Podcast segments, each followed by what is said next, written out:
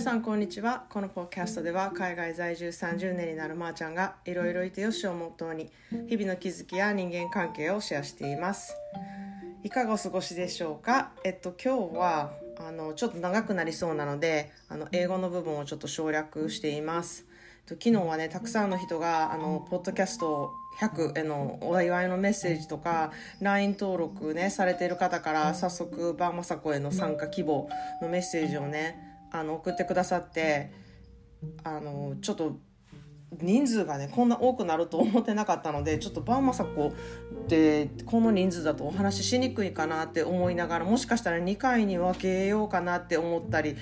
あのしています。そんなことに、ね、なるなんて想像もしていなかったのでもうすごい感無量です。本当にありがとうございます。で、まあ、そんなでねあのこちらは今週末はあの祝日が月曜日が祝日であの3連休なんですね。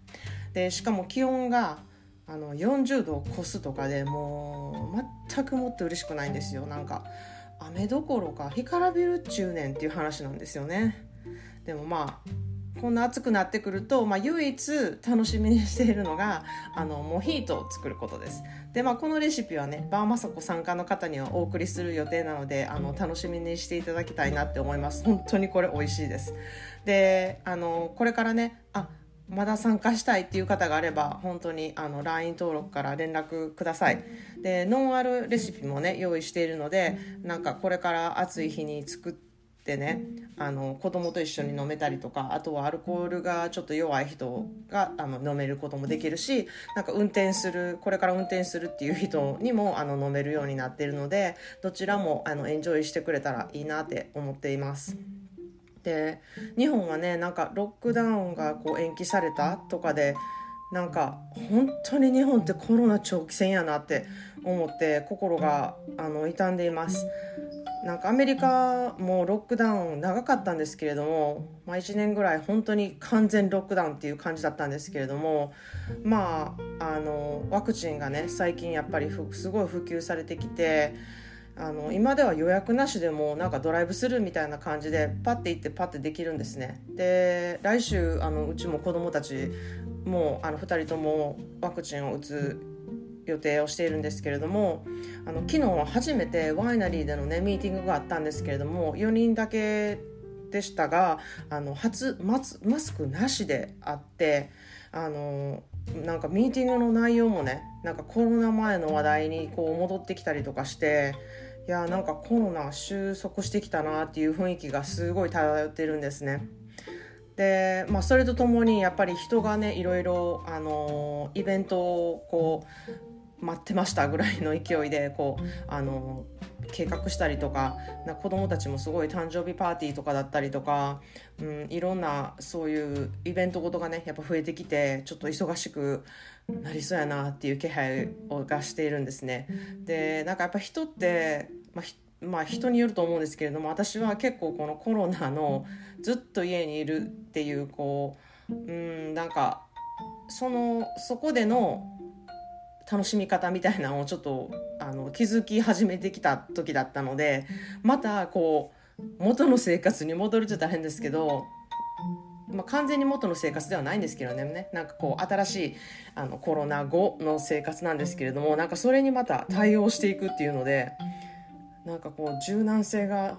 本当になんか年々なくなってきてるなっていう自分もあの感じております。でまあすごい変化ですよねこの12年の間にこういう時代の変化があるっていうのは。でまあロックダウン中はねやっぱりこもっているせいもあってこう精神的なねローラーコースター状態でこう不満とかね不安が続いてめっちゃ落ち込んだりとかもう急になんか変にイライラしたりとかでまたねそれとは反対にいやもうおうち時間最高なんかもう全然いろんなイベントとかないしとかなんか自分の好きなようにできるしとかって思ったりしてね過ごしたりとかなんか宅配サービスめっちゃ増えて便利になったとかなんかそういうのいろいろあるんですけれどももあの、やっぱり反対に不便と思うこともあったりなんかもう感情に忙しいこう日々だったなっていうので結構疲れることがやっぱり多かったですね。でそういう時にこう私はポッドキャストにエネルギーをね注ぐことでこう救われた部分はすごいたくさんあるんですね。なのであの日本の皆さんも今ちょっとあのこもりこもっててこう精神的なアップンダウンがすごくあるかなってあの思う時もあると思うんですけれどもこう何かエネルギーをね注げることが見つかってあまり気をね落とさずこうあまりローラーコースター状態にならないようにあの日々暮らせていけたらいいんじゃないかなって思っています。でね今日はあの今日の本題はね以前からちょくちょくこう話題に出しているあの私のお友達のイラストレーターのねひでかちゃんのポッドキャストからのお話をねちょっと今日はしたいと思っています。いや彼女とはねなんかもうリンクすることが本当に多くてもう同一人物かとか思いながらいつも聞いてるんですね。でお互いこう前世は絶対双子やったんちゃうんかなとかいうね説とかもね出ていてね。あのそういう話をよくしてるんですけれども、まあ、そんなひそんなひでかちゃんとね来週の火曜日日本時間の朝9時からあのインスタグラムでライブチャットをねしたいと思いますのでもしよかったら遊びに来てください。でなんとね彼女とは私面と向かって1対1でお話したことがないんですよ。なんかそれもびっくりなんですけどこんなになんかチャットとかめちゃしててあの、まあ、実際に会ったことも本当にないしこうオンラインでつながっている中なんででもね心はね本当にすごくつながっててまあまあ前世双子ですからあのめちゃめちゃリンクするんですよねいろんなことで。で彼女のね昨日のポッドキャストのエピソードをちょっと概要欄に貼っておくんですけどいやーもう涙腺大破壊ですもうこのポッドキャストの、うん、話題はかなり私は心に響きましたねっていうのがテーマがね人の優しさは測りきれないっていうことをねお話しされてるんですけどいや私もなんかこれ今話しててどうしようかなまた泣くんちゃうかなとか思ってるんですけれども、まあ、まず彼女は日本と中国の血を持っていまして3歳の時に日本へやってきたんですね。でその日本へね来た日をポッドキャストであのお祝いしてるんですよ。私が日本に来た日ですみたいな感じで。でこう結構ああの日本に来た記念日なんですみたいなことを言ってたんですけどなんとそれが私がアメリカ渡米した人一緒なんですよ。もうそんなことってありますか？とか思いながらそういえば私その日やわみたいな感じでびっくりしたんですよ。でまあそそんなでひでかちゃんはねおばあちゃんのことをお話しされていてあのおばあちゃんは日本人の方であの、まあ、とある時期に中国へ渡った人なんですね。で、まあ、そのおばあさんがいるから、まあ、ひでかちゃんが生まれたっていう話があるんですけどいやもう他人事じゃなくってもう本当に。なんか中国に行かれた理由っていうのは私とまた全然違うんですけれどもなんかそのおばあさんと私がすごいもう重なってなんか私もなんか孫ができたらおばあちゃんが日本からアメリカのにね高校生の時に来てねっていう話をいつかするんだろうなってちょっと聞いててジーンとしてしまったんですね。でこう時代背景もやっぱ本当にいろいろあるじゃないですか。であの私はこれもまたちょっと前のポストキャストで言ったと思うんですけど大学の時に国際文化のクラスを取っていて私そのクラスがものすごく好きであのその一つのプロジェクトに自分の文化の背景を知るっていうプロジェクトがあったんですね。で、まあ、私の場合は日本人なんでアメリカにいる日本人日系の方をインタビューしてそれについてレポートを書くっていうことだったんですね。でたまたま知り合いを通じてね知り合った人がこうちょっとナパにいたのであのブドウ畑のねドクターって言われてる人であのブドウって結構まあ、どんな植物もそうですけどこういろいろカビが生えたりとか、あのなんか病気になったりとかそういうことってあるんですね。でそうするとやっぱりね、ブドウができなかったりとかそういうことですごくワイン業界に響いてくるじゃないですか。なんかそれでそのブドウの病気を見るそういう仕事をしている人だったんですね。でその人はあの第二次世界大戦の時にあのアメリカにもいたので日本人キャンプ収容所みたいなところに収容されてあのご先祖さんがね日本から持ってきた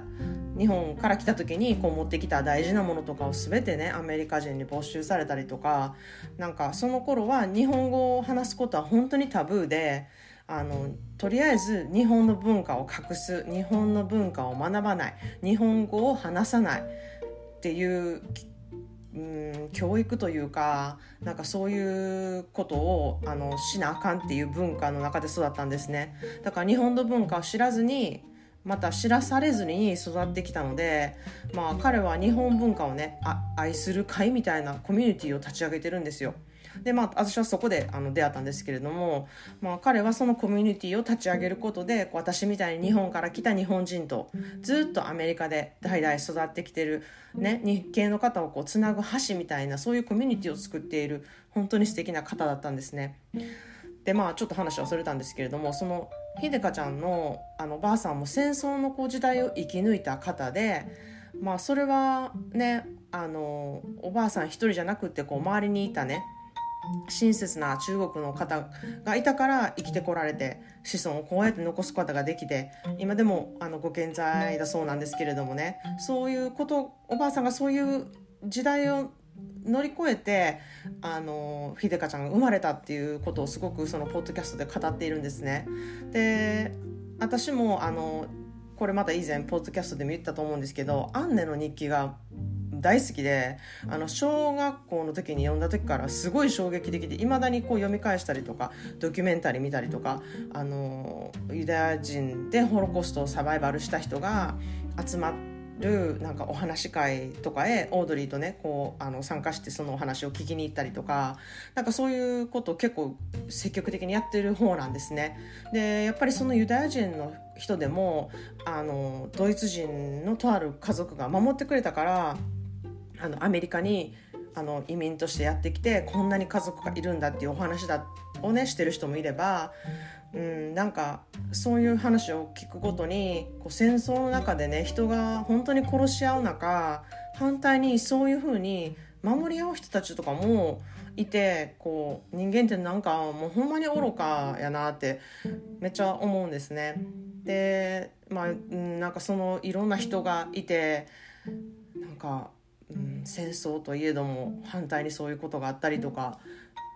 うん、なんかいろいろ思うことがあります。で本当にねそのこのひでかちゃんのねこのエピソード聞いていただきたいと思うんですけれども私がこうやってね人のために何かをしたいって思うのもやっぱりアメリカでねサバイバルしてきた時に自分とは全く何の関係もない人が親切にしてくれたことが本当に大きな影響になっているんですね。私のことを全く知らない。言葉も通じ合えない。でも親切にしてくれるっていうその見返りを持たない親切ってやっぱり大きいですよね。でやっぱりこういう親切とか人に対しての優しさっていうのはものすごく大きな波紋を呼ぶしすごくパワフルだなって思うんですよやっぱりそういうことって私の中にずっと残ってるわけですしそれが私のこう原動力となってこう今すでにあのパワーになってるわけじゃないですか。で英語でね random act of kindness っていう言葉があるんですね。まあ、直訳するとランダムに親切な行為をするっていうことなんですけれども、まあ、いつでもどこでも誰に対しても親切であることに越したことがないっていう意味なんですね。でその親切することに理由なんていらないんです。ただもう心がそうしたいからしてあげるそれだけでいいっていう意味がねすごくこもっている言葉で、あのすごくよく使われますアメリカでは。でよくあの見る言葉なんですね。でそういう結構ムーブメントが、あのうんここ本当に数年すごくそれを感じます。そういうことをしよう。ランダムアクトオブカイネスをみんなでやっていこうみたいなそういうムーブメントをねすごく私はあのアメリカで感じています。で今日のねサムネイルはあのイラストレーターのひでかちゃんの絵が絵なんですけれども彼女のねポッドキャストの表紙でもあるんですけどその絵が、まあ、見てもらったら分かると思うんですけども全裸にオープンアームみたいなあの絵なんですね。でも本当にこれですよ人と関わる時はって私はすごく思っています。なんか私はもう本当にいつも気持ちは全裸でオープンアームっていう感じなんですね。で、まあ、そんなであの私もひでかちゃんもあの全裸でオープンアームみたいな感じでチャットライブをあのしようと思うのでまたぜひ見に来てください。また日が近づいたらねお知らせします。ということで皆さんも良い一日でありますようにお気に入りのポッドキャストエピソードがあったらお友達やソーシャルメディアでの拡散の方もよろしくお願いします。Thanks for listening and have a great weekend.